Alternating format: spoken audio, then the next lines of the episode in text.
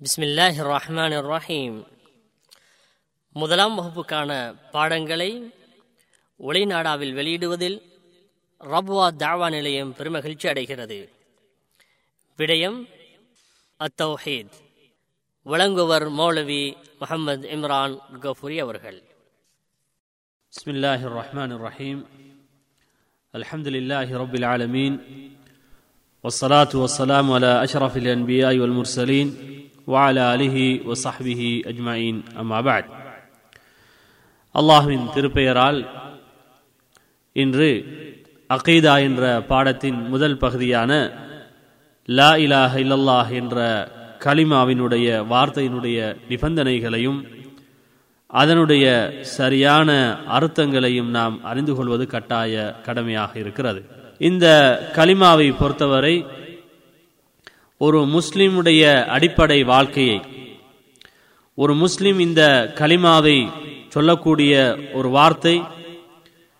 நபிகள் நாயகம் சல்லல்லாஹு அலி வசல்லம் அவர்கள் கூட ஒரு ஹதீதிலே சொன்னார்கள் நானும் எனக்கு அனுப்பப்பட்ட நபிமார்களும் கூறிய மிகச்சிறந்த ஒரு வார்த்தை தான் லா இலாஹ இல்லல்லாஹ் என்ற வார்த்தையாகும் என நபியல் நாயகம் சல்லல்லாஹு அலி வசல்லம் அவர்கள் கூறினார்கள். எனவே இந்த லா இலாஹ இல்லல்லாஹ் என்ற கலிமாவை மொழிந்துதான் ஒருவன் இஸ்லாத்திலே இணைந்து கொள்கிறான். அல்லது இஸ்லாத்தில் இணைந்திருக்கக்கூடிய ஒருவன் இந்த கலிமாவை ஏற்ற ஒருவனாக இருக்க வேண்டும் என்பது இந்த மார்க்கத்தினுடைய அடிப்படை அம்சமாக இருப்பதை நாங்கள் பார்க்கிறோம். எனவேதான் இந்த கலிமாவினுடைய சரியான அர்த்தங்களை நாங்கள் அறிந்து கொள்வது கட்டாய கடமையாக இருக்கிறது. ஏற்கனவே லா இலாஹ இல்லல்லாஹ் என்ற கலிமாவினுடைய அர்த்தங்களை நாங்கள் மனனம் செய்திருக்கிறோம். வணக்கத்துக்குரியவன் அல்லாஹவை தவிர வேறு இறைவன் கடவுள் இல்லை என்று நாங்கள் மனனம் செய்து வைத்திருக்கிறோம். ஆனால் உண்மையிலேயே இந்த கலிமாவிலே உள்ள ரகசியங்களை இந்த கலிமாவிலே உள்ள அர்த்தங்களை ஒருவர் சரியாக புரிந்து எப்போது இந்த கலிமாவை சொல்வானோ அப்பொழுதுதான் இந்த கலிமாவை சரியான முறையில் மொழிந்த ஒரு முஸ்லிமாக மூமினாக அவன் வாழ முடியும் என்பது என்பதை நாங்கள் அறிந்து கொள்ள முடிகிறது. இந்த அடிப்படையில் லா இலாஹ இல்லல்லாஹவை பற்றி சொல்லும் பொழுது அது சுவர்க்கத்தினுடைய திறவுகோல் என்று கூட சில சந்தர்ப்பங்களில் கூறப்பட்டிருப்பதை நாங்கள் பார்க்கிறோம். ஒரு திறவுகோலுக்கு ஒரு திறவு அதை பூட்டை திறப்பதற்கு பட்கள் தேவை போல சுவர்க்கத்தை திறக்கக்கூடிய இந்த களிமாவுக்கு பல பட்கள் தேவைப்படுகிறது. அதனால்தான் மார்க்க அறிஞர்கள் சொல்கிறார்கள் இந்த லா இலாக இல்லல்லாஹ் என்ற கலிமாவுக்கு பல நிபந்தனைகள் இருக்கிறது. அந்த நிபந்தனைகளை ஒருவன் அறிந்து கொள்ள வேண்டும். அந்த நிபந்தனைகளை அறிந்த நிலையில் ஒருவன் இந்த களிமாவை சொல்வானேயானால் இந்த களிமாவை இந்த வார்த்தையை ஒருவன் ஏற்றுக்கொள்வானேயானால் நிச்சயமாக அவன் ஒரு மூமினாக ஒரு முஸ்லிமாக உலகத்திலே வாழ முடியும் என்பதை இஸ்லாம் எமக்கு அடிப்படையாக சொல்கிறது. எனவே இந்த அடிப்படையில் இந்த லா இலாக இல்லல்லாஹ் என்ற கலிமாவினுடைய நிபந்தனைகளை நாங்கள் பார்த்தோம் என்று சொன்னால் முதல் முதலாக அல் இல்மு பிமஅனாஹா. அந்த லா இலாக இல்லல்லாஹ் என்ற கலிமாவினுடைய அர்த்தங்களை ஒருவன் அறிந்திருக்க வேண்டும். அதை பற்றி அல்லாஹு தாலா சொல்லும் பொழுது فاعلم أنه لا إله إلا الله واستغفر لذنبك وللمؤمنين والمؤمنات والله يعلم متقلبكم ومثواكم இந்த லா இலாஹ இல்லல்லாஹ் என்ற கலிமாவினுடைய நிபந்தனையை நபியே நீர் அறிந்து கொள்வீராக என்று அல்லாஹ் குரானிலே கூறுவதை நாங்கள் பார்க்கிறோம் இந்த திருக்குர்ஆன் வசனத்தை வைத்து பார்க்கும் பொழுது லா இலாஹ இல்லல்லாஹ் என்று சொல்லக்கூடிய ஒரு மனிதன் அதனுடைய அர்த்தங்களை சரியான முறையில் அறிந்திருக்க வேண்டும் என்பதை நாங்கள் உணர்ந்து கொள்ள முடிகிறது. ஒருவன் அறியாத நிலையில் இந்த களிமாவை சொல்வானேயானால் அதனுடைய தாற்பயங்களை அதனுடைய அர்த்தங்களை அதனுடைய விளக்கங்களை அறியாத நிலையில் ஒருவன் சொல்வானேயானால் நிச்சயமாக அதிலே எந்த விதமான பிரயோஜனமும் கிடையாது. இந்த அடிப்படையில் தான் நபிகள் நாயகம் சல்லல்லாஹு அலைஹி வசல்லம் அவர்கள் சொன்னார்கள் ஒரு ஹதீதிலே லா இலாஹ இல்லல்லாஹ் என்று சொல்லக்கூடிய ஒரு மனிதன் உலகத்திலே இருந்தாலும் உலகழிவு ஏற்படாது என்று சொன்னார்கள். உலக அழிவு ஏற்படாது என்று சொல்லி இருக்கும் போது இந்த அம்சத்தை நாங்கள் பார்த்தோம் என்று சொன்னால் லா இலாஹ இல்லல்லாஹ் என்ற கலிமாவை ஒரு காவிர் அந்நியன் மனனம் செய்து வைத்து கலிமாவை சொல்லிக் கொண்டிருந்தாலும் உலகம் அழியுமா அழியாதா என்று நாங்கள் பார்த்தோம் என்று சொன்னால் உண்மையிலேயே ஒரு மனனம் செய்து கொண்டு லா இலாஹ இல்லல்லா என்று ஒரு காவிர் சொல்லிக் கொண்டு இருப்பதனால் உலகம் அழியாது என்று நாம் ஒருபோதும் சொல்ல முடியாது.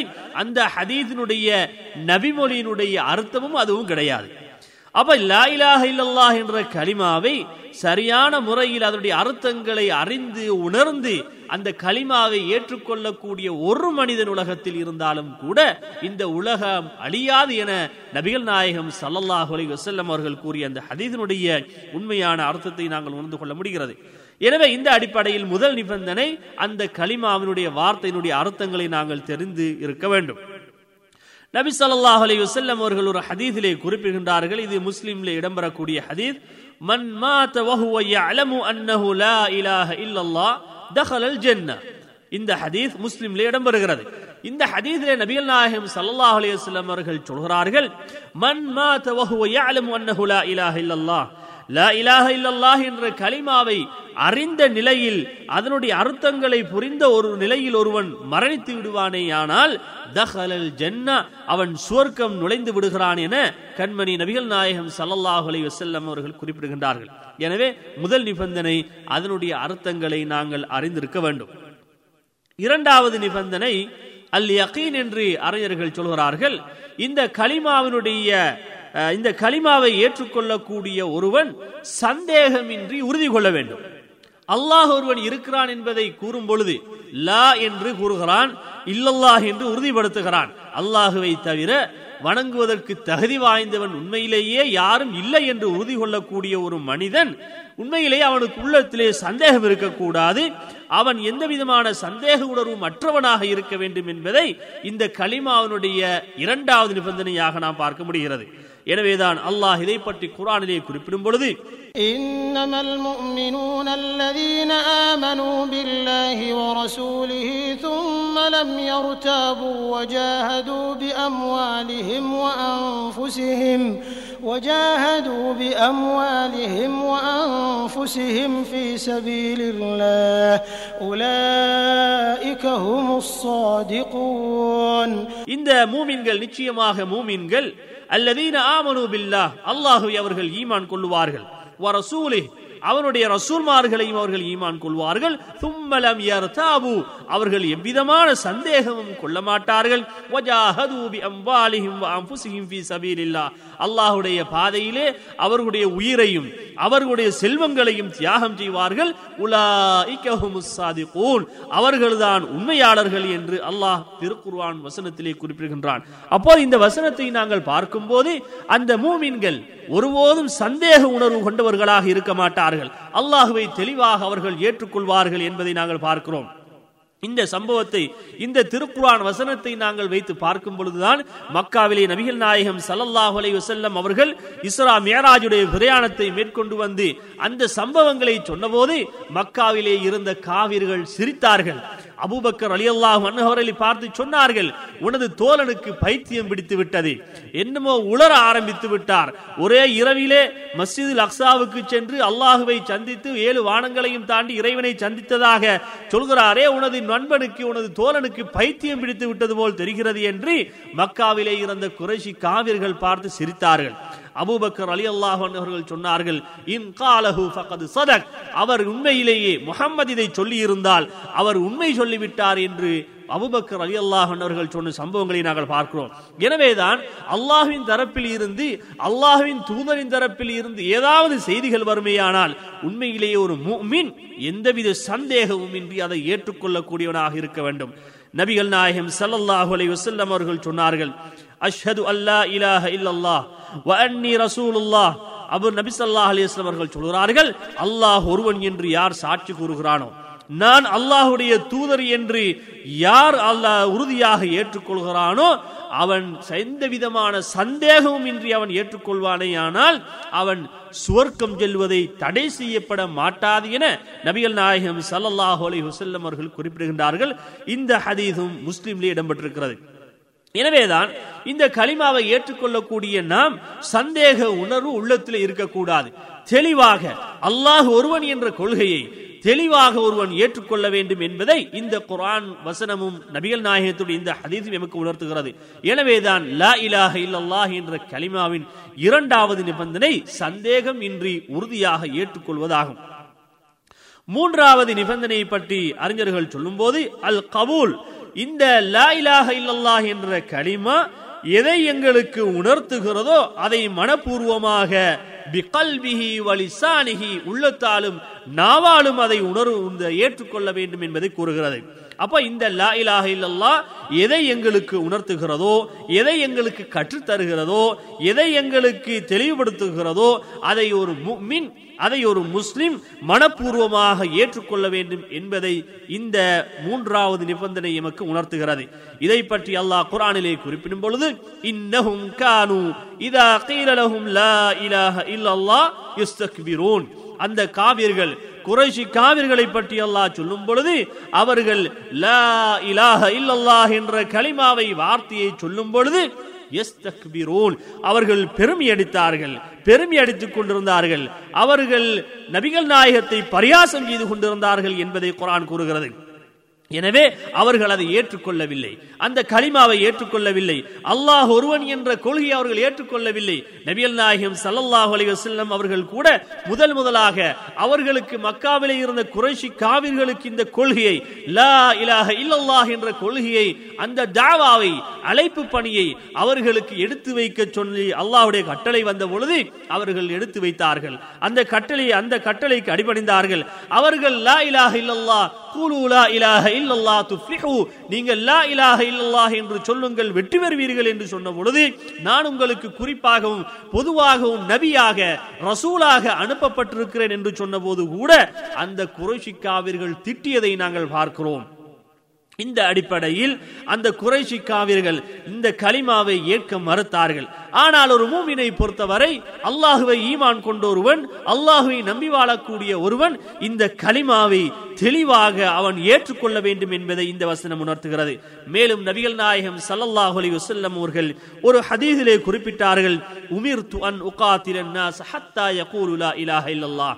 லா இலாஹ இல்லல்லாஹ் என்று சொல்லும் வரை நான் மக்களோடு எதிர்த்து போராடுமாறு நான் ஏவப்பட்டிருக்கிறேன் ஃபமன் قال لا اله الا الله لا اله الا الله என்ற வார்த்தையை யார் கூறுகிறானோ فقد عصم مني ماله ونفسه إلا بحق الإسلام وحسابه على الله عز وجل என்று நபிகள் நாயகம் ஸல்லல்லாஹு அலைஹி வஸல்லம் அவர்கள் கூறினார்கள் யார் இந்த கலிமாவை சொல்கிறாரோ லா இலாக இல்லல்லா என்ற கலிமாவை யார் கூறுகிறாரோ அவருடைய உயிர் உடைமை அனைத்தும் பாதுகாக்கப்படும் என நபிகள் அவர்கள் உணர்த்தினார்கள். முஸ்லிம்லும் இந்த ஹதீஸ் புகாரியிலும் இடம்பெற்றிருப்பதை நாங்கள் பார்க்கிறோம். எனவே மூன்றாவது நிபந்தனை இந்த கலிமா எமக்கு எதை உணர்த்துகிறோ அதற்கு நாங்கள் அதை மனப்பூர்வமாக ஏற்றுக்கொள்ள வேண்டும். நான்காவது நிபந்தனை அல் இம்தியாது வல் இஸ்திஸ்லாம். இந்த கலிமா எமக்கு என்ன உணர்த்துகிறதோ இந்த வார்த்தை எமக்கு எதை உணர்த்துகிறதோ அதை நாங்கள் என்ன செய்ய வேண்டும் என்றால் அந்த கலிமாவுக்கு நாங்கள் சிரம்பணிய வேண்டும். பணிந்து நடக்க வேண்டும். பணிந்து நடக்காமல் சிரம்பணியாமல் அந்த கொள்கையை நாங்கள் ஒருபோதும் ஏற்றுக்கொள்ள முடியாது.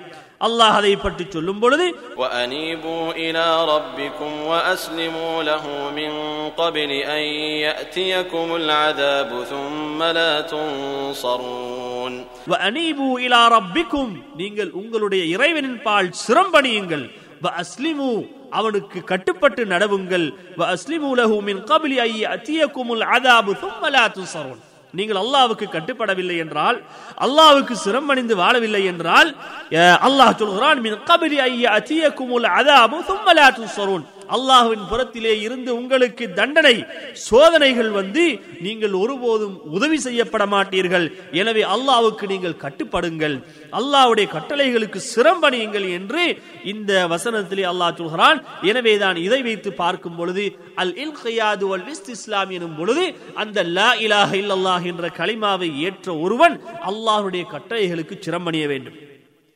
நபி இப்ராஹிம் அலை இஸ்லாம் அவர்களை பற்றி எங்களுக்கு தெரியும் நபி இப்ராஹிம் அலை இஸ்லாம் அவர்களை பொறுத்தவரை அல்லாஹ்வுடைய சோதனைகளுக்கு மிக மிக முகம் கொடுத்த நபிமார்களில் சந்தித்த நபிமார்களில் ஒருவர் அந்த இப்ராஹிம் அலை இஸ்லாம் அவர்கள் கூட அவர்களை பற்றி அல்லாஹ் சொல்லும் பொழுது إذ قال له ربه أسلم قال أسلمت لرب العالمين இதா இன் கால லஹு இதா கால லஹு அஸ்லிம் கால அஸ்லம்து லிரப்பில் ஆலமீன் அந்த இறைவன் அந்த இறைவன் நபி இப்ராஹிம் அலை இஸ்லாம் அவர்களை பற்றி சொல்லும் பொழுது அவருக்கு சிரம்பணியுங்கள் என்று சொல்லப்பட்டால் உடனே சிரம்பணிவார்கள் என்று அல்லாஹு தாலா அந்த வசனத்திலே உணர்த்துவதை நாங்கள் பார்க்கிறோம். எனவே அல்லாஹுடைய கட்டளைக்கு சிரம்பணிவது மிக முக்கியமானது.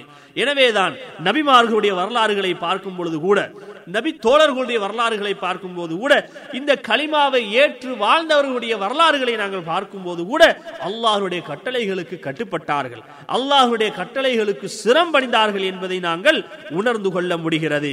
ஐந்தாவது நிபந்தனை அல் சிதுக் என்று சொல்லக்கூடிய உண்மையாகும். அது எப்படி? அதாவது உள்ளத்தால் உண்மை என்று அவன் மனப்பூர்வமாக சொல்ல வேண்டும்.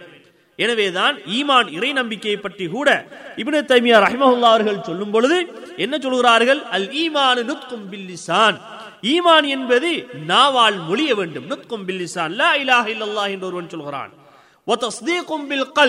உள்ளத்தால் அவன் உண்மைப்படுத்த வேண்டும். பில் ஜவாரே பின்பாடி உறுப்புகள் அதை தெளிவுபடுத்த வேண்டும் என இமாம் இப்னு தைமியா ரஹிமஹுல்லா அவர்கள் ஈமானுக்கு விளக்கம் சொல்கிறார்கள். இந்த அடிப்படையில் தன்னுடைய உள்ளத்தால் இது உண்மை என்று ஒருவன் உணர்ந்து சொல்ல வேண்டும். அல்லாஹ் அதை பற்றி சொல்லும் பொழுது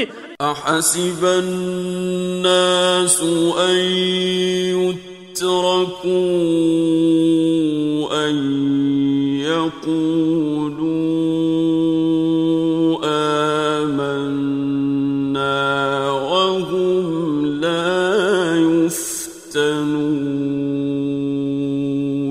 أحسب الناس أن يتركوا أن يقولوا آمنا وهم لا يفتنون அல்லாஹ் கேட்கிறான் ஈமான் கொண்டு விட்டோம் என்று சொல்லுவதனால் இவர்கள் சோதனை செய்யப்பட மாட்டார்கள் இவர்கள் சோதிக்கப்பட மாட்டார்கள் என்று நினைத்து விட்டார்களா وَلَقَدْ فَتَنَّا الَّذِينَ مِن قَبْلِهِمْ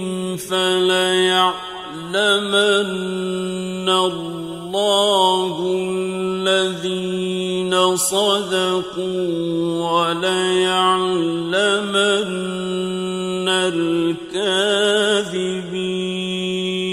الْكَاذِبِينَ வலகது ஃபதன்ன அல்லதீன மின் கப்லிஹிம் நாம் இவர்களுக்கு முன்னிருந்தவர்களை நாங்கள் சோதனை செய்தோம் சோதித்தோம்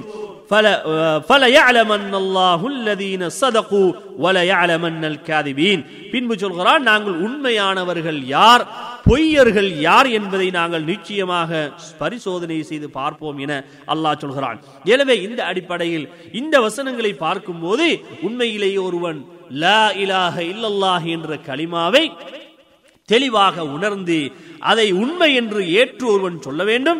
நபிகள் நாயகம் சல்லல்லாஹு அலைஹி வஸல்லம் அவர்கள் சொல்கிறார்கள் மா மின் அஹதின் யஷது அல்லா இலாஹ இல்லல்லாஹ் வ அன்ன முஹம்மதன் அப்துஹு வ ரசூலுஹு சித்கன் மின் கல்பிஹி இல்லா ஹர்ரமல்லாஹு அலன் நார் அதாவது யார்? அல்லாஹ் ஒருவன்தான் என்று தெளிவாக ஏற்றுக்கொள்கிறானோ. வ அன்ன முஹம்மதன் அப்துஹு வ ரசூலுஹு.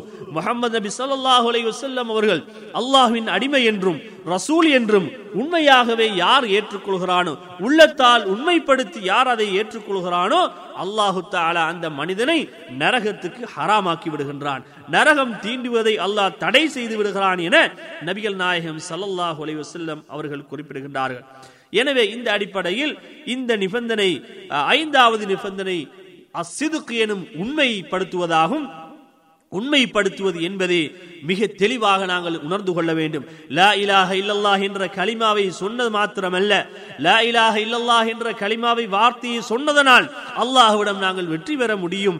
அல்லாஹுடைய சுவர்க்கத்தை நாங்கள் பெற்றுக்கொள்ள முடியும் என்று நாங்கள் ஒருபோதும் நினைத்திருக்க கூடாது. அதை நாங்கள் உண்மைப்படுத்த வேண்டும். அதை தெளிவாக நாங்கள் உணர்ந்து கொள்ள வேண்டும் என்பதை இந்த நிபந்தனை எமக்கு உணர்த்துகிறது. ஆறாவது நிபந்தனை அல் இஹ்லாஸ் தூய எண்ணமாகும். இந்த கலிமாவினுடைய ஆறாவது நிபந்தனை அல் இஹ்லாஸ் எனும் தூய எண்ணமாகும். தூய எண்ணத்தை பொறுத்தவரை இஹ்லாஸை பொறுத்தவரை உங்களுக்கு தெரியும் ஒரு முஸ்லிமுடைய வணக்க வழிபாடுகள் இபாதத்துகள் அல்லாஹ்விடத்திலே ஏற்றுக்கொள்ளப்படுவதற்கு இரண்டு நிபந்தனைகள் தேவைப்படுகிறது. ஒன்று அல் இஹ்லாஸ் அல்லாவுக்கு மாத்திரம் செய்யப்பட வேண்டும். இரண்டாவது அல் முதாபா எனும் நபிகள் நாயகம் ஸல்லல்லாஹு அலி வசல்லம் அவர்கள் எந்த எந்த எந்த இறை வணக்கத்தை இபாதத்துகளை எப்படி நபிகள் நாயகம் அவர்கள் செய்தார்களோ அதே விவகாரம் செய்யப்பட வேண்டும் என்பதை எமக்கு உணர்த்துகிறது. அப்ப இந்த இபாதத்துகள் இறை வணக்கங்கள் அல்லாஹுவிடத்தில் ஏற்றுக்கொள்ளப்படுவதற்கு இரண்டு நிபந்தனைகள் இருக்கிறது. ஒன்று இஹ்லாஸ் அடுத்தது அல் முதாபா எனும் இரண்டாவது நிபந்தனை. இங்கு இந்த லா இலாக இல்லல்லாஹ் என்ற கலிமாவிலே இஹ்லாஸ் என்பது மிக முக்கியமானது. ஒருவன் இஹ்லாஸ் இல்லாமல் தூய எண்ணம் இல்லாமல் ஒருவன் கலிமாவை சொல்வானேயானால் அந்த கலிமாவை அவன் ஏற்றுவனாக இருக்க முடியாது எனவேதான் அல்லாஹ் சொல்கிறான் وما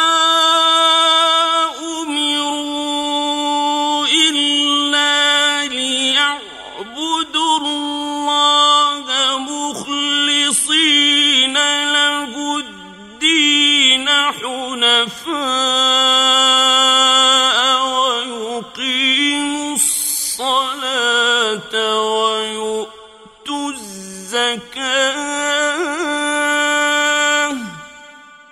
وذلك دين القيمة.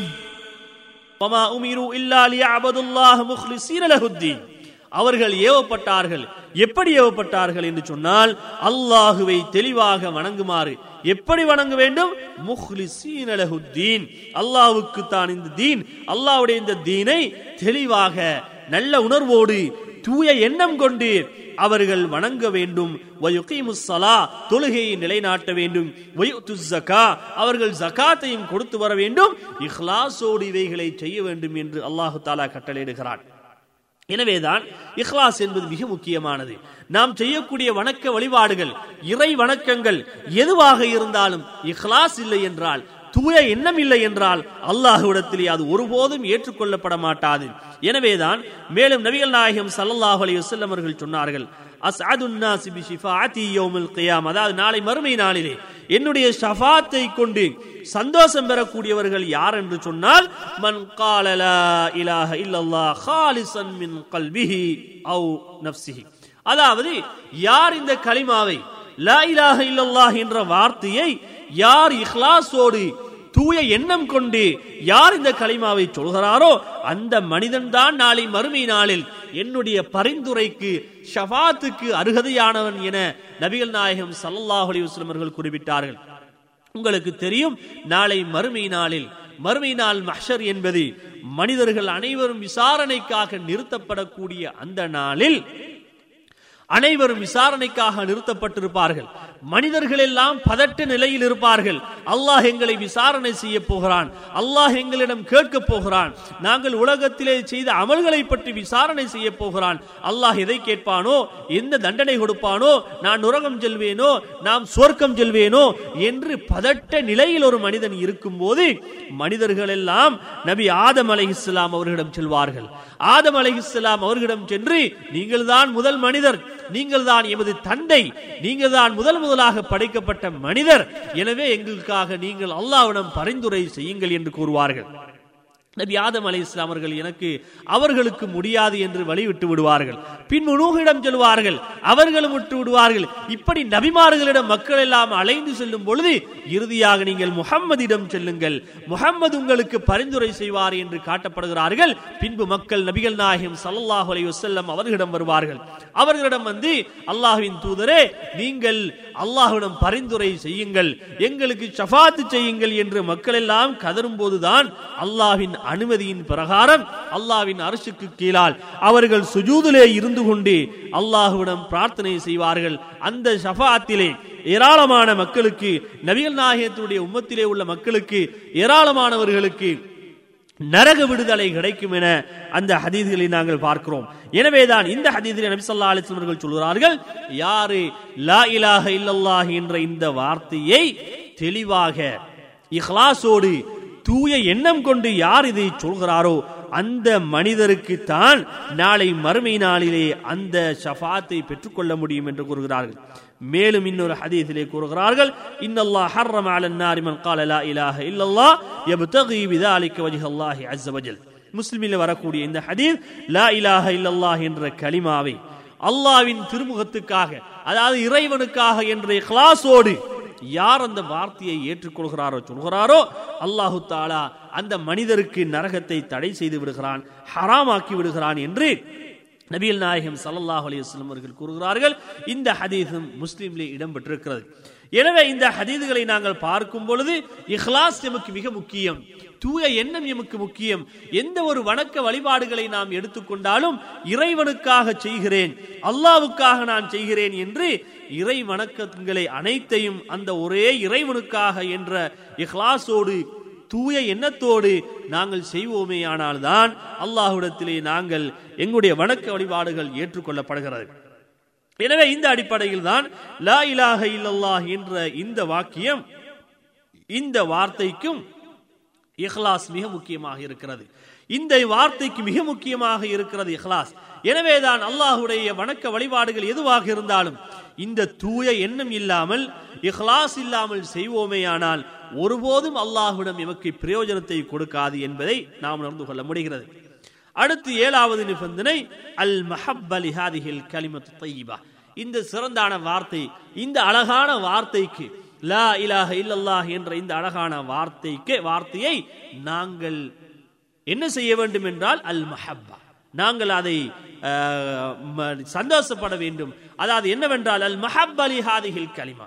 இந்த கலிமா எதை எங்களுக்கு சொல்கிறோ சொல்கிறதோ அந்த கலிமாவை நாங்கள் நேசிக்க வேண்டும் என்பதை எமக்கு உணர்த்துகிறது. இந்த கலிமாவை யார் யாரெல்லாம் சொல்கிறார்களோ இந்த வார்த்தையை இந்த ஒரே இறைவன் என்ற கொள்கையை யார் யாரெல்லாம் ஏற்றுக்கொள்கிறார்களோ அவர்களை நாங்கள் நேசிக்க வேண்டும் இந்த கலிமாவை நாங்கள் நேசிக்க வேண்டும் அல்லாஹுவை நாங்கள் நேசிக்க வேண்டும் அல்லாஹ்வுடைய தூதரை நாங்கள் நேசிக்க வேண்டும் என்பது இந்த கலிமாவினுடைய மிக முக்கிய பகுதியாக இருக்கிறது அல்லாஹ் இதை பற்றி சொல்லும் பொழுது ومن الناس من يتخذ من دون أندادا يحبونهم كحب الله والذين آمنوا أشد حبا لله. ومن الناس من يتخذ من دون الله أندادا يحبونهم كحب الله. அல்லாஹ் என்ன சொல்கிறான் என்றால்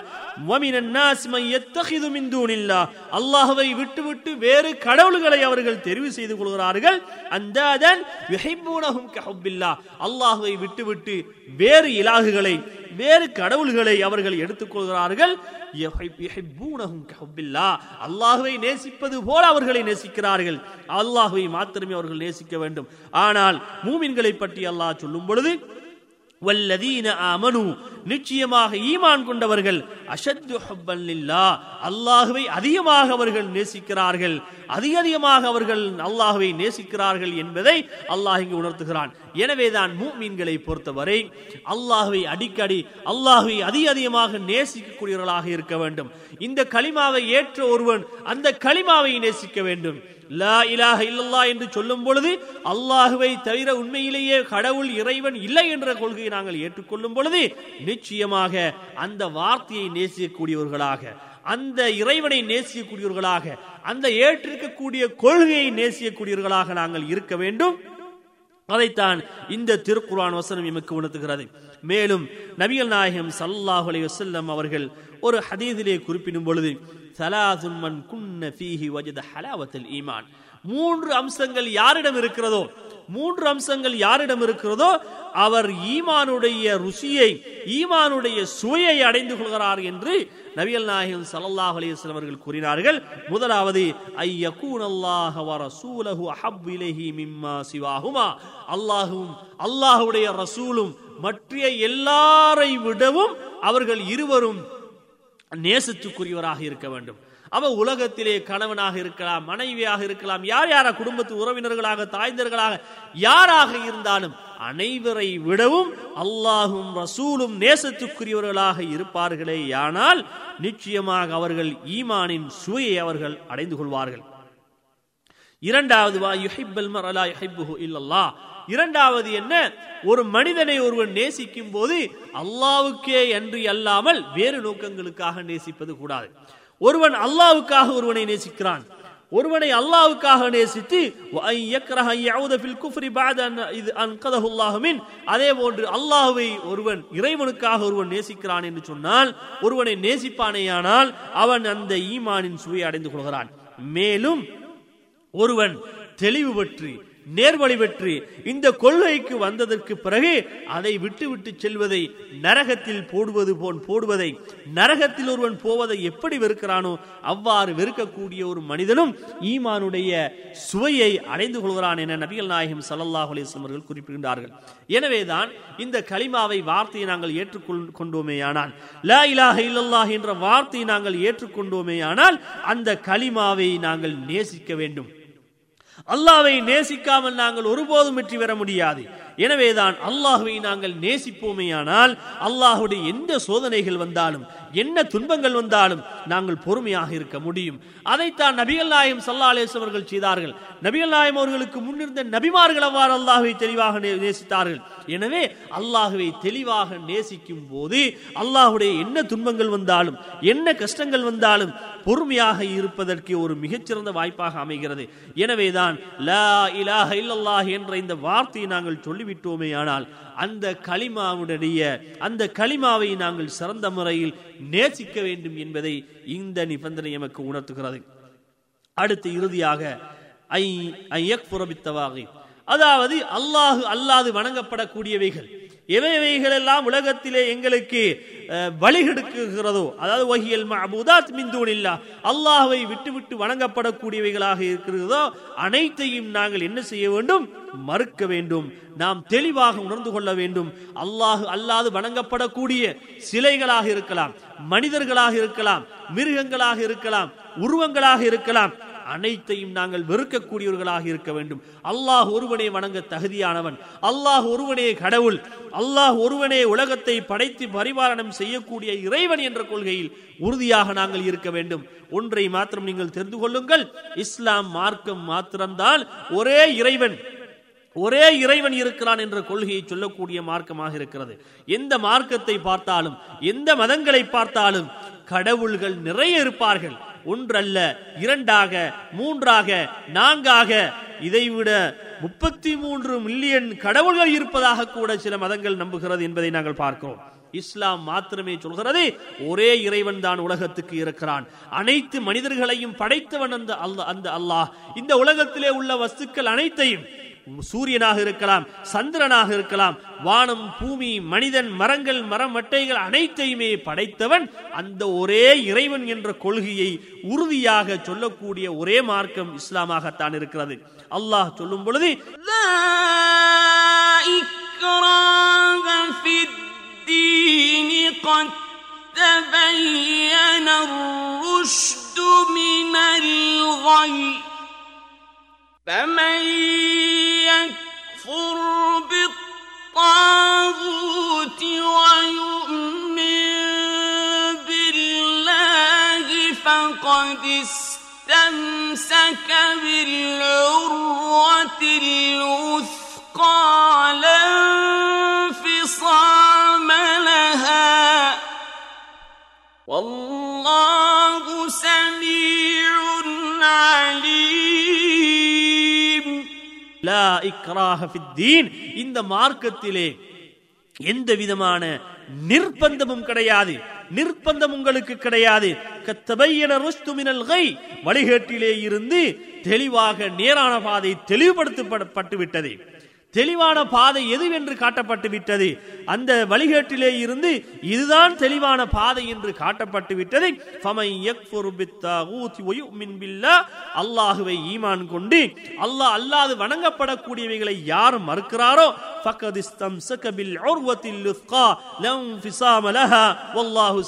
அலீம்.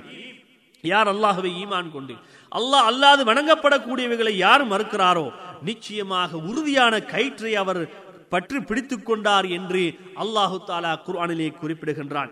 எனவே லா இலாக இல்லல்லாஹ் என்ற கலிமாவை ஏற்றுக்கொள்ளக்கூடிய ஒருவன் அல்லாஹ் அல்லாது வணங்கப்படக்கூடிய அனைத்தையும் மறுக்கக்கூடியவனாக வெறுக்கக்கூடியவனாக இருக்க வேண்டும்.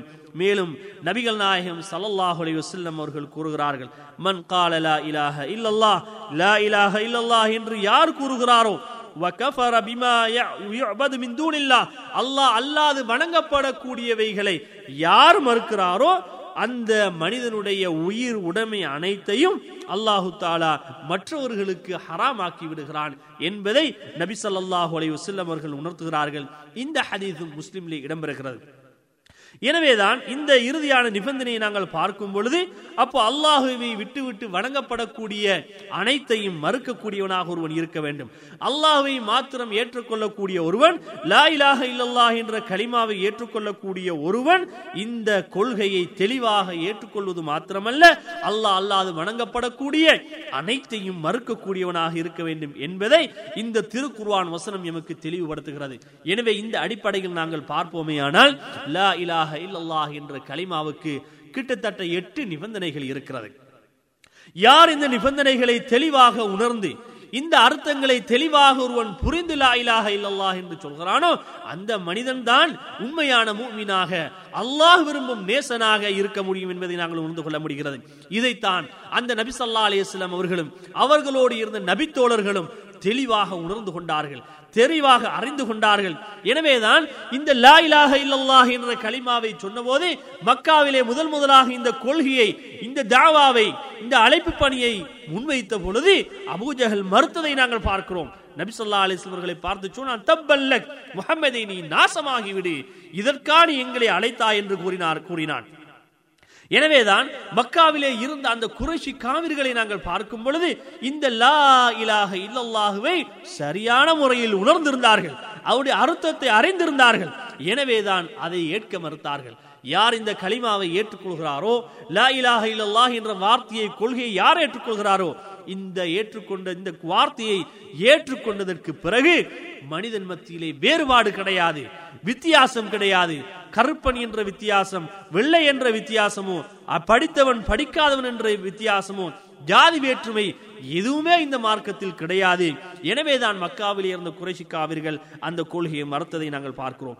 எனவேதான் அந்த அடிப்படையில் லா இலாக இல்லாஹ் எனும் பொழுது அல்லாஹுவை வணங்குவதற்கு உண்மையிலேயே அல்லாஹுவை தவிர வேறு இறைவன் வேறு கடவுள் உண்மையாகவே இல்லை என்பதை நாங்கள் ஏற்றுக்கொள்வோமேயானால் இந்த நிபந்தனைகளை முன்வைத்து தெளிவாக இந்த களிமாவுடைய அர்த்தங்களை நாங்கள் அறிந்து உணர்ந்து இந்த களிமாவை ஏற்றுக்கொள்வோமேயானால் இந்த உலகத்திலும் நாம் நிம்மதியாக வாழ முடியும். நாளை மறுமை நாளும் அல்லாஹுடனுடைய அந்த பரிசை சுருக்கத்தை நாங்கள் பெற்றுக்கொள்ள முடியும். எனவே அன்பார்ந்த இஸ்லாமிய சகோதர சகோதரிகளே இந்த வார்த்தையை இது சாதாரண வார்த்தை கிடையாது. ஏற்கனவே நான் சொன்னது பிரகாரம் நபி சல்லா அலிஸ்லாம் அவர்களும் அவர்களுக்கு முன்னனுப்பப்பட்டவர்களும் சொன்ன சிறந்ததோர் வார்த்தை தான் இந்த லா இலாஹ இல்லல்லாஹ் என்ற வார்த்தை. எனவேதான் அந்த கலிமாவை ஏற்ற நாங்கள் அந்த கலிமாவை உணர்ந்திருக்கக்கூடிய நாங்கள் தெளிவாக அதனுடைய நிபந்தனைகளை அறிந்து இறைவனை தெளிவாக ஏற்று அந்த கொள்கையில் எப்போதும் உறுதியாக இருப்போமாக அல்லாஹ் நம் அனைவருக்கும் தௌபிக் செய்வதோடு அந்த கொள்கையை ஏற்று எப்போதும் நாம் இந்த உலகத்தை விட்டு பிரியும் வரை அந்த கொள்கையில் உறுதியாக இருப்பதற்கு நம் அனைவருக்கும் அல்லாஹ் தௌஃபிக் செய்வானாக. வாஹிர் தவான அனில் அஹமதுல்லாஹி ரபில் ஆலமீன். வஸ்ஸலாமு அலைக்கும் வரமத்துல்லாஹி வபரகாத்து. بسم الله الرحمن الرحيم الحمد لله رب العالمين والصلاة والسلام على أشرف الأنبياء والمرسلين وعلى آله وصحبه أجمعين أما بعد அன்பார்ந்த சகோதர சகோதரிகளே அல்லாஹுவின் திருப்பெயரால் அத்தௌஹீத் எனும் பாடத்தினுடைய மூன்றாம் நாள் தௌஹீத் என்றால் என்ன அதனுடைய பகுதிகள் அதாவது அக்சாமு தௌஹீத் என்று சொல்லக்கூடிய தௌஹீதினுடைய முக்கியமான மூன்று பகுதிகளை பற்றி நாம் இன்று ஆராயிருக்கிறோம். தௌஹீதை பொறுத்தவரை வஹத என்ற சொல்லிலிருந்து ஏற்பட்ட ஒரு சொல் அல்லாஹுவை ஒருமைப்படுத்துதல் அல்லாஹ் ஒருவன் என்ற கொள்கையை ஏற்றுக்கொள்ளுதல் அல்லாஹ் ஒருவனுக்கு மாத்திரமே படைக்கக்கூடிய சக்தி அனைத்தும் இருக்கிறது. அதே போன்று அந்த அல்லாஹு மாத்திரம்தான் வணங்குவதற்கு தகுதியானவன் என்ற கொள்கையை நாம் உறுதிப்படுத்துவதுதான் தௌஹீத் என்று கூறப்படுகிறது. தௌஹீதை பொறுத்தவரை இஸ்லாத்தினுடைய இஸ்லாமியனும் மரத்தின் ஆணிவேர் என்று கூட சொல்லலாம். அல்லாஹ் ஒருவன் என்ற கொள்கை அல்லாஹ் ஒருவன்தான் வணங்கப்பட தகுதியானவன் என்ற கொள்கை அல்லாஹுதான் படைப்பாளன் உணவளிக்கக்கூடியவன் உயிர்ப்பிக்கக்கூடியவன் மரணிக்கக்கூடியவன் என்ற கொள்கையில் நாம் உறுதியாக இருக்கவில்லை என்றால் எம்முடைய கொள்கையில் குறைபாடு இருக்கிறது என்பதை நாம் உணர்ந்து கொள்ள முடிகிறது. எனவேதான் அகீதா என்று சொல்லக்கூடிய இந்த பாடம் தௌஹீத் என்றும் பெயர் குறிப்பிடப்படுகிறது. அகீதா என்றால் கொள்கை. ஒரு முஸ்லிமுடைய கொள்கை மிக தெளிவாக இருக்க வேண்டும். அல்லாஹ் ஒருவன் என்ற கொள்கையில் உறுதியாக இருக்க வேண்டும். அவ்வாறு இருக்கும்போதுதான் அந்த கொள்கையை தெளிவாக ஏற்றுக்கொள்ள கொண்டவனாக அவன் மாற முடியும். அல்லாஹ் ஒருவன் என்ற கொள்கையில் உறுதி இல்லை என்றால் நிச்சயமாக அவனுடைய மற்றைய செயல்களில் அமல்களில் எந்தவித பிரயோஜனமும் பெற்றுக்கொள்ள முடியாமல் போய்விடுகிறது. எனவேதான் நபிகள் நாயகம் சல்லல்லாஹு அலைஹி வஸல்லம் அவர்கள் கூட ஆரம்பமாக மக்காவிலே இருந்தபோது கிட்டத்தட்ட பதிமூன்று வருட காலங்கள் இந்த அல்லாஹ் ஒருவன் என்ற கொள்கையை பற்றித்தான் மக்களுக்கு சொல்லிக் கொண்டு இருந்தார்கள். அதனால் நாம் குரானை பார்த்தோம் என்று சொன்னால் மக்காவிலே இறங்கப்பட்ட அனைத்து வசனங்களும் அல்லாஹ் ஒருவன் என்ற கொள்கையை இறுதி நாள் என்று ஒன்று இருக்கிறது என்பதை பற்றி அடிக்கடி மக்களுக்கு குரான் போதித்துக் கொண்டே இருந்ததை நாம் பார்க்கிறோம். எனவே இஸ்லாத்தின் மிக முக்கியமானது ஒரு பகுதிதான் இந்த தௌஹீத் எனும் கொள்கையாகும். இன்றைய இஸ்லாமிய சமுதாயத்தை பொறுத்தவரை இந்த கொள்கையில் உறுதியாக இருக்கிறார்களா? தௌஹீதை சரியாக உணர்ந்திருக்கிறார்களா? அல்லாஹுவை பற்றி சரியான ரூபத்திலே அறிந்து வைத்திருக்கிறார்களா என்று பார்த்தால் நிச்சயமாக ஏராளமான குறைகள் இருப்பதை நாம் பார்க்கிறோம். அன்பார்ந்த சகோதரர்களே எனவேதான் இந்த தௌஹீத் எனும் கொள்கையில் இருந்துதான் மற்றைய எல்லா விதமான பகுதி வணக்க வழிபாடுகளும் ஏற்படுகிறது. இந்த கொள்கையை தான் நான் ஏற்கனவே சொன்னது போல இஸ்லாமியனும் மரத்தினுடைய ஆணிவேராக திகழ்கிறது. ஒரு மரத்தினுடைய ஆணிவேரை துண்டித்து விட்டால் மரம் செத்து விடுகிறது இதே போன்று ஒரு மனிதனிடம் இந்த ஒரே இறைவன் என்ற கொள்கை அல்லாஹ் ஒரு ஒருவன் என்ற கொள்கையில் உறுதி இல்லை என்றால் அவனுடைய அனைத்து வணக்க வழிபாடுகளும் வீணாகிவிடுகிறது. அதைத்தான் குரான் எமக்கு எச்சரிக்கை செய்கிறது. அல்லாஹ் ஒருவன் என்ற கொள்கையில் உறுதி இல்லை என்றால் அல்லாஹுவை விட்டுவிட்டு வேறொரு இறைவன் கடவுள் இருக்கிறான் என்று ஒருவன் நம்பும்போது அவனுடைய அனைத்து விதமான அமல்களும் வீணாகி விடுகிறது. குரானை நாம் பார்த்தோம் என்று சொன்னால் அல்லாஹு தாலா நபிகள் நாயகம் சல்லல்லாஹு அலைஹி வசல்லம் அவர்களை கூட எச்சரிக்கிறான். அவர்களை பற்றி கூறும் பொழுது நாம் நபியே உமக்கு முன் ஏராளமான நபிமார்களுக்கு நாம் வகையை இறை செய்தியை கொடுத்திருக்கிறோம். அதே போன்று உனக்கும் நாம் இறை செய்தி வகையை நாம் வழங்குகிறோம். பின்பு அல்லாஹ் சொல்கிறான் அமலுக். நீ இணை வைத்தீர் என்றால் நீ அல்லாவுக்கு இணை கற்பித்தீர்கள் கற்பித்தீர் என்றால் உன்னுடைய எல்லா அமல்களுமே எல்லா அமல்களும் வீணாகிவிடும் என்று அல்லாஹ் எச்சரிக்கை செய்வதை நாங்கள் பார்க்கிறோம். எனவேதான் நபியை பார்த்து கூட நீ இணை வைத்தால் உன்னுடைய அமல் வீணாகிவிடும் என்று அல்லாஹ் சொல்கிறான் என்றால் சிந்தனை செய்து பாருங்கள் நபிமார்கள் அல்லாவுக்கு இணைவிப்பார்களா அல்லாஹுடைய ரசூல்மார்கள் அல்லாவுக்கு இணை கற்பிப்பார்களா? நிச்சயமாக முடியாது. இருந்தாலும் அல்லாஹுவின் எச்சரிக்கை மிக கடுமையானது என்பதை குரான் எமக்கு உணர்த்துகிறது. இவ்வாறு இந்த தௌஹீத் எனும் கொள்கையை நாம் பார்க்கும்போது ஒரு மூமினுடைய வாழ்வில் மிக முக்கியமானது ஒரு பகுதியாக இருப்பதை நாங்கள் பார்க்கிறோம். எனவேதான் மார்க்க அறிஞர்கள் இந்த தௌஹீத் எனும் கொள்கையை மூன்று பகுதிகளாக பிரிக்கிறார்கள். மூன்று பகுதிகளாக இந்த தௌஹீதை பிரிக்கிறார்கள். அதிலே முதல் அம்சமாக தௌஹீத் ருபூபியா. தௌஹீத் ருபூபியா ருபூபியா என்ற ஒரு பகுதி. ருபூபியா என்றால் ரப்பு என்ற வார்த்தையில் இருந்து எடுக்கப்பட்ட சொல். ரப்பு என்றால் இறைவன் என்று நாம் சொல்கிறோம். அந்த இறைவனை பற்றி ருபூபியா எனும் பொழுது அந்த இறைவன் தான் அடியார்கள் அனைவரையும் படைத்தவன் அவர்களுக்கு உணவளிக்கக்கூடியவன் அந்த அல்லாஹ் அவர்களை உயிர்ப்பிக்கக்கூடியவனும் மரணிக்கக்கூடியவனும் அவன்தான் என்பதை தெளிவாக உறுதியாக நாம் ஏற்றுக்கொள்ள வேண்டும். அப்படியானால் அல்லாஹுவை வணங்கு அதாவது அல்லாஹ் ஒருவன்தான் நம்மளை எங்களை படைத்தவன். அவன்தான் எமக்கு உணவளிக்கக்கூடியவன். அவன்தான் எங்களை உயிர்ப்பிக்கக்கூடியவன் மரணிக்கக்கூடியவன் என்பதை தெளிவாக ஏற்றுக்கொள்வதை தான் இந்த தொகைத ரூபியாமுக்கு உணர்த்துகிறது. இதை அன்று மக்காவிலே இருந்த காவிர்கள் ஏற்றுக்கொண்டார்கள்.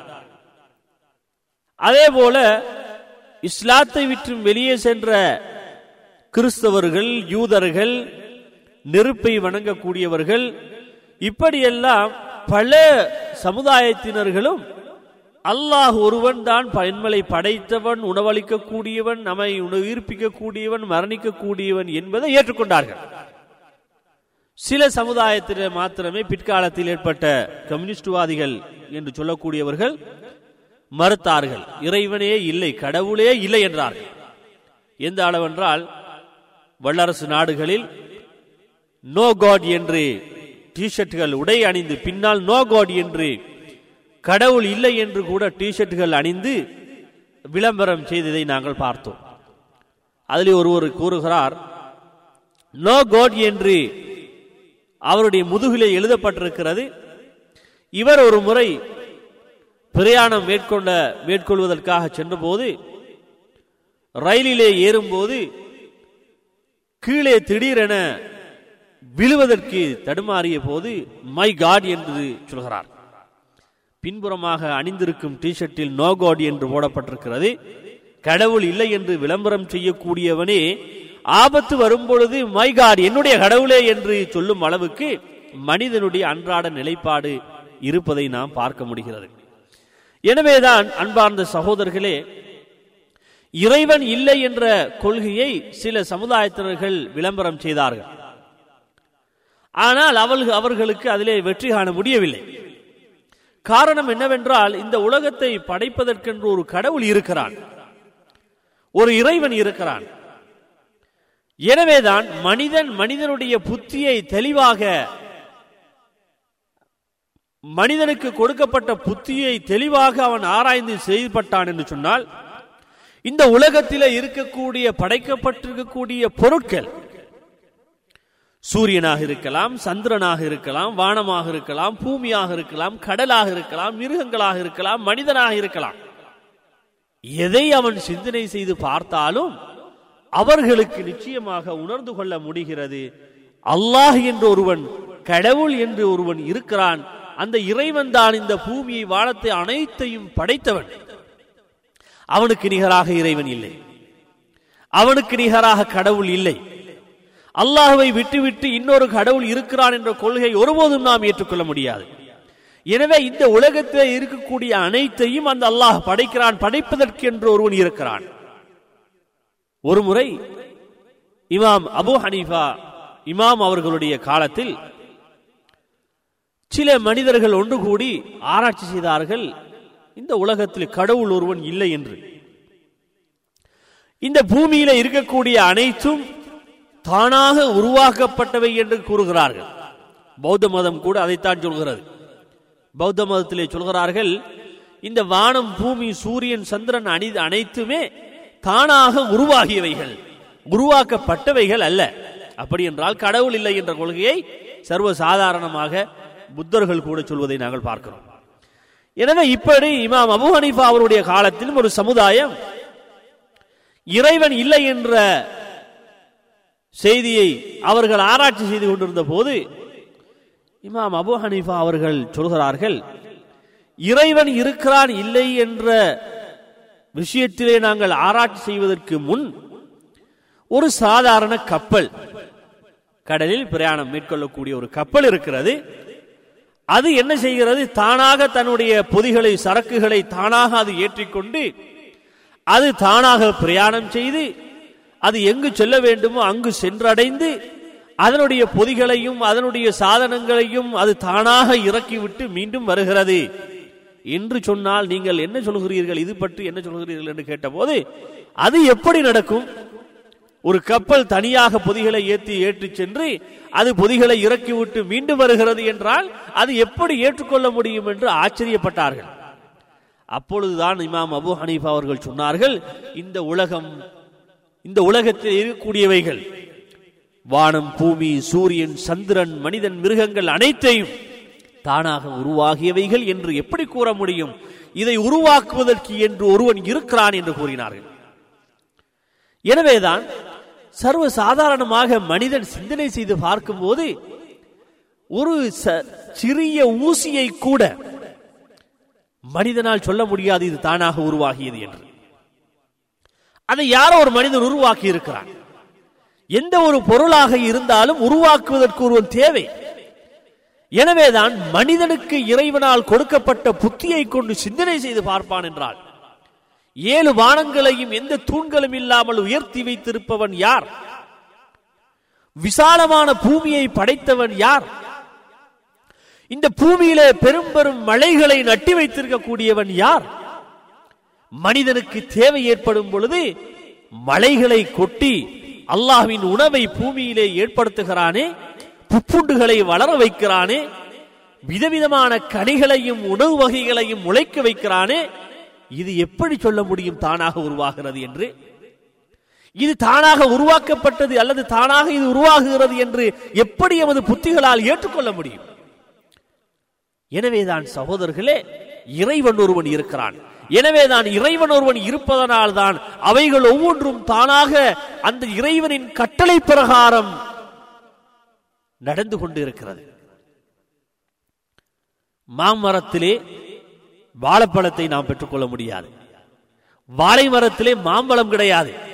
ஒவ்வொரு மரத்திலும் அதற்கு ஏற்ற விதத்திலே அல்லாஹ் அந்த கனிகளையும் அந்த உணவு வகைகளையும் ஏற்படுத்துகிறான் என்று சொன்னால் இது அல்லாஹுவின் ஞானம் அறிவு தேவை. எனவேதான் இறைவன் ஒருவன் இருக்கிறான் என்ற கொள்கையை ஒருபோதும் நாம் இருக்க மறக்க முடியாது. அல்லாஹ் குர்வானிலே கூறுகிறான்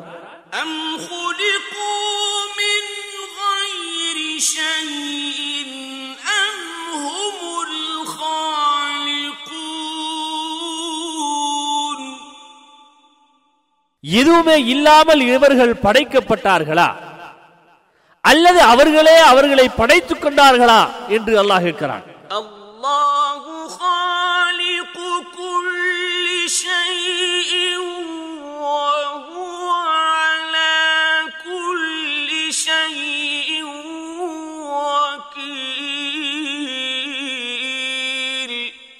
எல்லாவற்றையும் படைத்தவன் அந்த அல்லாஹ். அனைத்தையும் பரிபாலனம் செய்யக்கூடியவனும் அந்த அல்லாஹ் என்பதை திருக்குரான் எமக்கு அழகாக கூறுகிறது. எனவேதான் சகோதரர்களே அல்லாஹ் ஒருவன் இருக்கிறான். அல்லாஹ் ஒருவன் தான் எங்களை படைத்தவன். எமக்கு உணவளிக்கக்கூடியவன் எங்களை உயிர்ப்பிக்கக்கூடியவன் எம்மளை மரணிக்கக்கூடியவன் என்ற கொள்கையில் உறுதியாக நாங்கள் இருக்க வேண்டும்.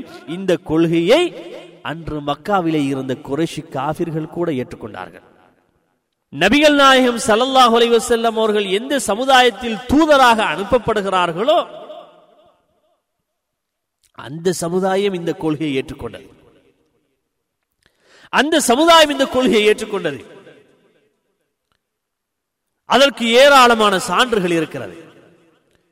வரலாறிலே கூறுகிறார்கள் ஆரம்ப காலத்திலே நபிகள் நாயகம் அவர்களுக்கு முன்னால்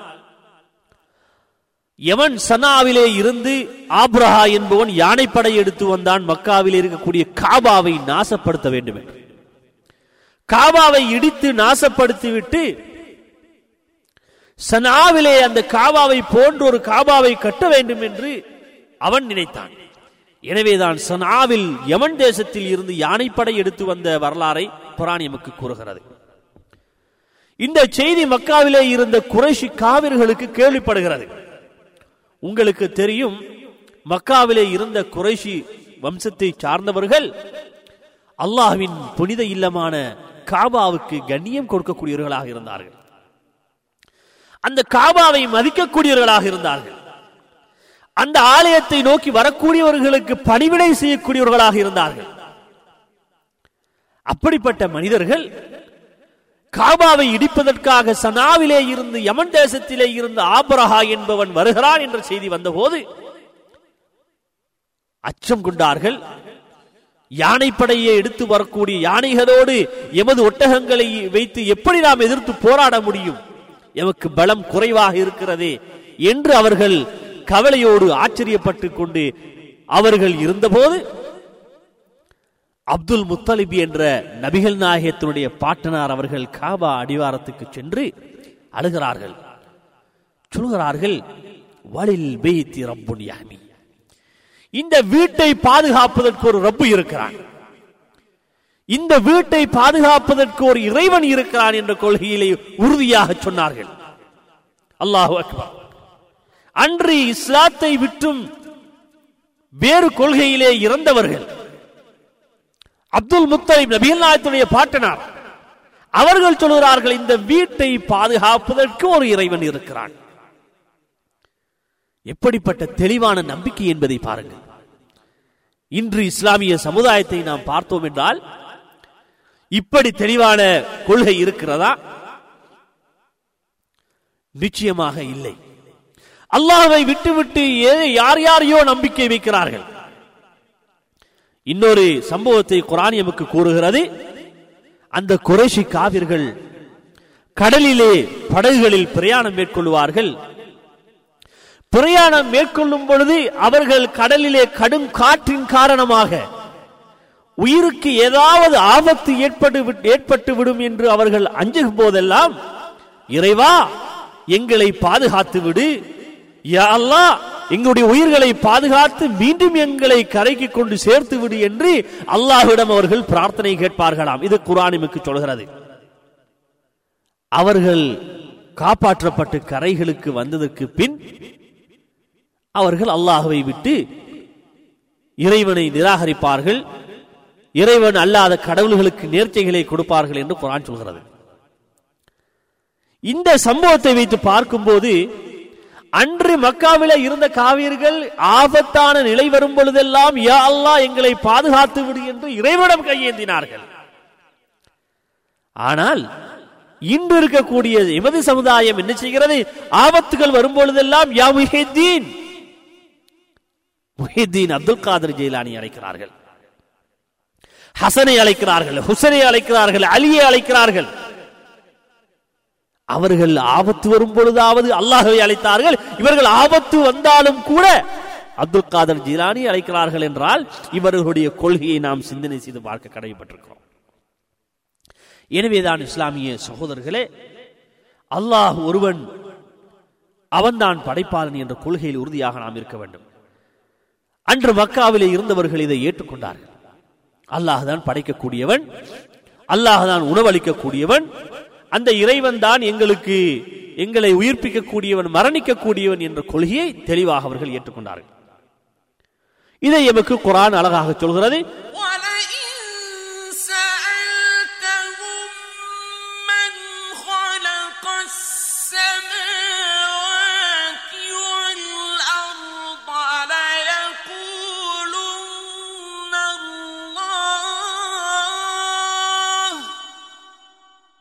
இந்த வானங்களையும் பூமிகளையும் பூமியையும் படைத்தவன் யார் என்று கேட்டீர் என்றால் லயகூலுன் அல்லாஹ் அல்லாஹ் என்று அவர்கள் சொல்வார்கள்.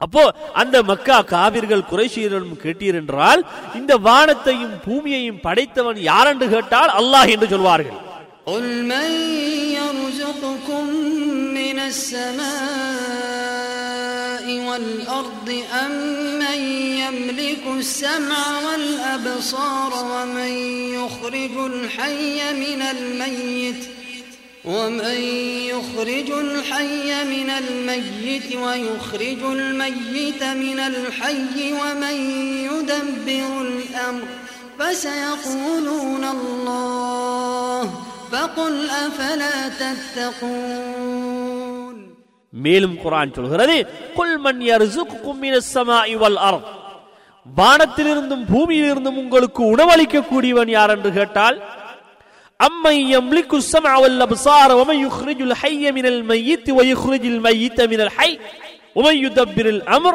فسيقولن الله இந்த வானத்தை படைத்தவன் யார் பூமியை படைத்தவன் யார் இந்த வானத்தில் பூமியிலிருந்து உணவளிக்க கூடியவன் யார் தன்கரம் தன்னுடைய அதாவது மனிதனுடைய அதாவது செவியையும் பார்வையையும் தன்கரம் வைத்திருக்கக்கூடியவன் யார்? உயிர்ப்பிக்க கூடியவன் மரணிக்க கூடியவன் எல்லா ஆட்சி அதிகார அதிகாரங்களையும் தன்கரம் வைத்திருக்கக்கூடியவன் யார் என்று கேட்டால் பசைய கூலன் அல்லாஹ் அல்லாஹ் என்றுதான் அவர்கள் சொல்வார்கள். இப்படி குரானை நாங்கள் பார்த்தோம் என்றால் ஏராளமான வசனங்களில் அந்த மக்காவிலே இருந்த குறைச்சி காவியர்கள் அல்லாஹ் ஒருவனை ஏற்றுக்கொண்டார்கள். அவன்தான் படைப்பாளன் அவன்தான் உணவளிக்கக்கூடியவன் அவன்தான் உயிர்ப்பிக்கக்கூடியவன் அவன்தான் மரணிக்கக்கூடியவன் என்ற கொள்கையை தெளிவாக அவர்கள் ஏற்றுக்கொண்டார்கள். இதைத்தான் தௌஹீத ருபூபியா என்று நாம் சொல்கிறோம். இரண்டாவது பகுதி தௌஹீதல் உலூஹியா உலூஹியா என்று சொன்னால் இதற்கு இன்னொரு பேர் இருக்கிறது தௌஹீத் அல் இபாதா இதற்கு தௌஹீதுல் இபாதா என்று கூட இன்னொரு பெயர் குறிப்பிடப்படுகிறது. இது என்னென்றால் வஹுவ இபாதா. குரான் எமக்கு எதை வணக்கம் என்று சொல்கிறதோ நபிகள் நாயகம் ஸல்லல்லாஹு அலைவசல்லம் அவர்கள் எதை எமக்கு வணக்கம் வழிபாடு என்று சொன்னார்களோ அனைத்து விதமான வணக்க வழிபாடுகளும் அல்லாஹ் ஒருவன் மாத்திரம் அவனுக்கு மாத்திரமே செய்யப்பட வேண்டும். அல்லாஹ் ஒருவனுக்கு மாத்திரமே அனைத்து விதமான வணக்க வழிபாடுகளும் செய்யப்பட வேண்டும். அல்லாஹ் அல்லாது வேறு யாருக்கும் எந்த விதமான வணக்க வழிபாடுகளையும் நாம் செய்ய முடியாது. மனிதனாக இருக்கலாம். பதவியிலே உயர்ந்தவனாக அறிவாளியாக இருக்கலாம். அல்லது நபிமார்களாக கூட இருக்கலாம். அல்லது வானவராக இருக்கலாம். யாராக இருந்தாலும் வணக்க வழிபாடுகள் இபாதத்துகள் அனைத்தும் அல்லாஹ் ஒருவனுக்கு மாத்திரமே செய்யப்பட வேண்டும். அதைத்தான் உலூஹியா என்று பெயர் குறிப்பிடப்படுகிறது. அதற்கு இன்னொரு பெயர் இருக்கிறது தோஹைதுல் இபாதா. தோஹைதுல் இபாதா என்றும் இதற்கு பெயர் குறிப்பிடப்படுகிறது. இந்த கொள்கையைத்தான் அனைத்து நபிமார்களும் மக்களுக்கு போதித்தார்கள். எல்லா நபிமார்களுமே இந்த கொள்கையைத்தான் போதித்தார்கள் என்பதை குரான் எமக்கு சொல்கிறது. நபி நூஹ் அலை இஸ்லாம் அவர்களை தொட்டும் குரான் எமக்கு சொல்லும் பொழுது ولقد أرسلنا نوحا إلى قومه إني لكم نذير مبين ألا تعبدوا إلا الله إني أخاف عليكم عذاب يوم أليم நூஹ் அலை இஸ்லாம் அவர்களை பற்றி குரான் எமக்கு சொல்கிறது வலகது அரசல்னா நூஹன் இலா கௌமி நாம் நூஹை அவருடைய சமுதாயத்துக்கு ரசூலாக அனுப்பினோம் அவர் என்ன சொன்னார் இன்னிலக்கும் நதீரும் முபீன் நான் தெளிவாக உங்களுக்கு எச்சரிக்கை பண்ணக்கூடியவனாக இருக்கிறேன். என்ன எச்சரிக்கை? என்ன சொல்கிறார்கள்? அல்லா தபுது இல்லல்லா அல்லாஹுவை விட்டுவிட்டு வேறு இறைவனை நீங்கள் வணங்காதீர்கள். இன்னி அகாஃபு அழைக்கும் அதாப அலீம். நீங்கள் அல்லாஹை விட்டுவிட்டு வேறு யாரையும் வணங்கினால் மிக மோசமான தண்டனையை உங்கள் மீது நான் அஞ்சுகிறேன் பயப்படுகிறேன் என்று நபி நூஹ் இஸ்லாம் அவர்கள் சொன்னார்கள். இந்த வசனங்களை பார்க்கும் போது கூட அப்ப நூஹ் நபி அவர்கள் கூட அல்லாஹுவை மாத்திரமே வணங்க வேண்டும் என்ற கொள்கையை சொன்னார்கள். மூசா அலை இஸ்லாம் அவர்களும் இந்த கொள்கையை தான் சொன்னார்கள். கேட்கிறான் உன்னுடைய ரப்பு யார்? நீ சொல்லக்கூடிய இறைவன் யார்? காரணம் என்ன? பிராவுன் என்பவன் நான் தான் இறைவன் என்று சொன்னான். ஃபிரவுன் என்ன என்ன சொல்கிறான்? அன ரப்பு குமுல் ஆலா நான் உங்களுடைய ரப்பை விட நான் தான் மேலானவன். பின்பு கேட்கிறான் மூசாவிடம் கால பிராவனு வமா ரப்புல் ஆலமீன்? உன்னுடைய ரப்பு யார்? கால ரப்பு சமாவாதி வல் அர்தி வமா பைனஹுமா இன் குன்தும் அந்த ரப்பு யார் என்றால் இந்த வானம் பூமி. அதற்கு உள்ளே உள்ள அனைத்தையும் தன்கரம் வைத்திருக்கக்கூடியவன் இருக்கிறான் இறைவன் அல்ல அவன்தான் நிச்சயமாக இறைவன் கடவுள் என்பதை சொன்னார்கள். எனவே இப்படி வரிசையாக பார்த்தோம் என்றால் ஒவ்வொரு நபியும் அல்லாஹுவை மாத்திரமே வணங்க வேண்டும் என்று சொன்னார்கள். ஈசா அலிஹிஸ்லாம் அவர்களை பற்றி குரான் சொல்லும் பொழுது இன்னல்லாஹ ரப்பி வரப்புக்கும் ரப்புக்கும். நிச்சயமாக என்னுடைய இறைவனும் உங்களுடைய ரப்பும் அல்லாஹுதான். ஃப- அல்லாஹுவை நீங்கள் வணங்குங்கள். ஹாதா சிராத்தும் இதுதான் என்னுடைய நேரான பாதை என்று இயேசுநாதர் கூட சொன்னார் அல்லவா? இதை குரான் நமக்கு அழகா சொல்கிறது. அப்போ நபி ஈசா அலைஹிஸ்ஸலாம் அவர்கள் சொல்றார்கள் உங்களுடைய இறைவனும் என்னுடைய இறைவனும் அல்லாஹுதான். அவனை நீங்கள் வணங்குங்கள். அதுதான் நேரான பாதை என்பதை இயேசுநாதர் சொல்கிறார். அதே போன்று முகமது நபி ஸல்லல்லாஹு அலி வசல்லம் அவர்கள் சொல்கிறார்கள் கொல்யா யா கிதாப். வேதம் கொடுக்கப்பட்டவர்களே யூத கிறிஸ்தவர்களே தாலவிலா கலிமத்தின் சவா. உங்களுக்கும் எமக்கும் மத்தியிலே ஒரு நேரான ஒரு சரியான ஒரு முடிவுக்கு வாருங்கள்.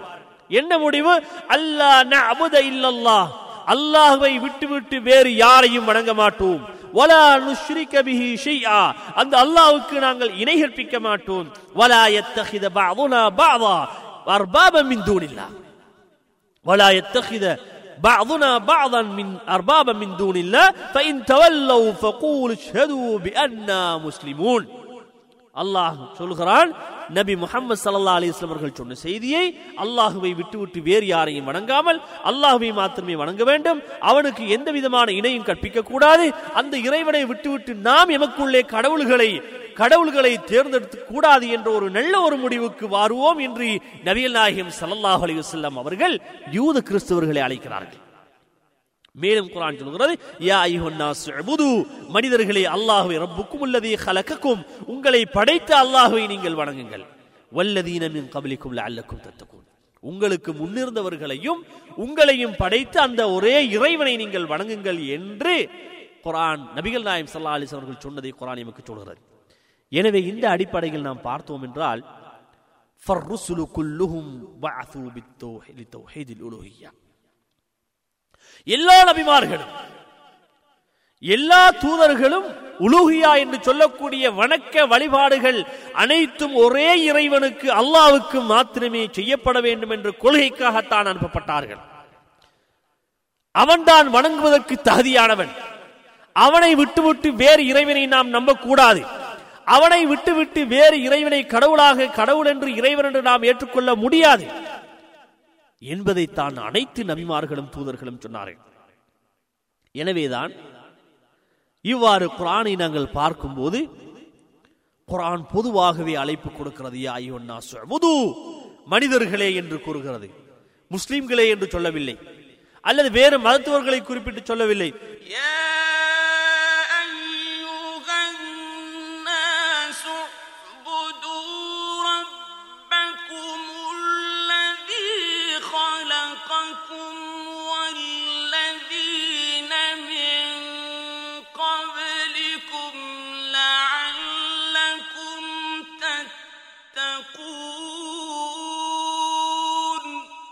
யா ஐயுன்னாஸ் மனிதர்களே உஅபுது ரப்பக்கும் அல்லதி خلقكم والذين من قبلكم لعلكم تتقون உங்களையும் உங்களுக்கு முன்னிருந்தவர்களையும் படைத்த அந்த அல்லாஹுவை நீங்கள் வணங்குங்கள் அதே போன்று ஒவ்வொரு நபிமார்களும் குறிப்பிட்ட அவர்களை சமுதாயத்தை அழைக்கும் போது ولقد أرسلنا نوحا إلى قومه فقال يا قوم اعبدوا الله ما لكم من إله غيره أفلا تتقون قال يا قوم اعبدوا الله ما لكم من إله غيره أفلا تتقون ஒவ்வொரு நபிமார்களும் தன்னுடைய சமுதாயத்தை பார்த்து சொல்கிறார்கள் யா கௌம் என்னுடைய சமுதாயமே மாலக்கும் மின் இலாஹின் கைரோ அல்லாஹை விட்டுவிட்டு வேறு இறைவனை வணங்குகிறீர்களே எதற்காக என்று கேட்கிறார்கள் அஃபலா தத்தகு நீங்கள் அஞ்சக்கூடாதா என்று ஒவ்வொரு நபிமார்களும் தனது சமுதாயத்தை பார்த்து கேட்கிறார்கள் எனவேதான் சகோதரர்களே தொகைதல் உலகியா எனும் பொழுது அனைத்து விதமான வணக்க வழிபாடுகள். குரான் எமக்கு எதை வணக்கம் என்று சொல்கிறதோ ஹதீஸ் எனக்கு எமக்கு எதை வணக்கம் என்று சொல்கிறதோ அனைத்து விதமான வணக்க வழிபாடுகளும் அந்த ஒரே இறைவனுக்கு அல்லாவுக்கு மாத்திரமே செய்யப்பட வேண்டும் என்பதைத்தான் குரான் எமக்கு அழகாக சொல்கிறது. எனவேதான் இந்த அடிப்படையில் பார்க்கும் பொழுது முதலாக நாங்கள் சொன்னோம் படைக்கக்கூடியவன் உணவளிக்கக்கூடியவன் உயிர்ப்பிக்கக்கூடியவன் மரணிக்கக்கூடியவன். அந்த அல்லாஹ் என்ற கொள்கையை நாங்கள் ஏற்று உறுதியாக இருக்க வேண்டும். அதே போன்று தௌஹீதுல் உலூஹியா எனும் பொழுது அந்த அல்லாஹ் ஒருவனுக்கு மாத்திரம்தான் அனைத்து விதமான வணக்க வழிபாடுகளும் செய்யப்பட வேண்டும். அனைத்து விதமான வணக்க வழிபாடுகள் எனும் பொழுது இஸ்லாம் எமக்கு என்ன வழிபாடுகளை எதை வணக்கம் என்று சொல்கிறதோ அனைத்து விதமான வணக்க வழிபாடுகளையும் அந்த இறைவனுக்காக மாத்திரமே நாங்கள் செய்யப்பட வேண்டும். இன்ஷா அல்லாஹ் அடுத்த வார வகுப்பில் வணக்கம் என்றால் என்ன? தப்சீருல் இபாதா. இபாதா என்றால் என்ன? எதை எதை இஸ்லாம் இபாதத் என்று சொல்கிறது? அதை நாங்கள் எப்படி இறைவனுக்கு நிறைவேற்றப்பட வேண்டும் என்பதை இன்ஷா அல்லா அடுத்த வார தொடரில் நாம் சந்திப்போம். அதுவரை கேட்ட அம்சங்களை எடுத்து நடப்பதற்கு அல்லாஹ் நம் அனைவருக்கும் தோஃபி செய்வானாக. வாஹிர் தாவான அனில் அஹமதுல்லாஹி ரபில் ஆலமீன். வஸ்லாம் வலைக்கும் வரமத்துல்லாஹி வபரகாத்து. இதுவரை கேட்டவைகளில் இருந்து பயன்பெற அல்லாஹ் நம் அனைவருக்கும் தோஃபி செய்வானாக. மேலும் இந்த பாடத்திட்டங்கள் பற்றி அறிந்து கொள்ள W W dot Islam house dot com என்ற இணையதளத்தை அணுகவும். அல்லது கடிதங்கள் மூலம் பின்வரும் முகவரிக்கு தொடர்பு கொண்டு மேலதிக விவரங்களை அறிந்து கொள்ளவும். தபால் பெட்டி எண் இரண்டு ஒன்பது நான்கு ஆறு ஐந்து ரியாத் பதினொன்று நான்கு ஐந்து ஏழு. தொலைபேசி எண் நான்கு நான்கு ஐந்து நான்கு ஒன்பது பூஜ்ஜியம் பூஜ்ஜியம் நாலு ஒன்பது ஒன்று ஆறு சைஃபர் ஆறு ஐந்து. ஃபேக்ஸ் இலக்கம் நாலு ஒன்பது ஏழு சைஃபர் ஒன்று இரண்டு ஆறு. தொலைபேசி எண்ணை மீண்டும் ஒரு முறை அறிய தருகிறேன். நான்கு நான்கு ஐந்து நான்கு ஒன்பது பூஜ்ஜியம் பூஜ்ஜியம். நான்கு ஒன்பது ஒன்று ஆறு சைஃபர் ஆறு ஐந்து. நிறைவாக திரு குர்ஆன் வசனம் ஓத கேட்கலாம்.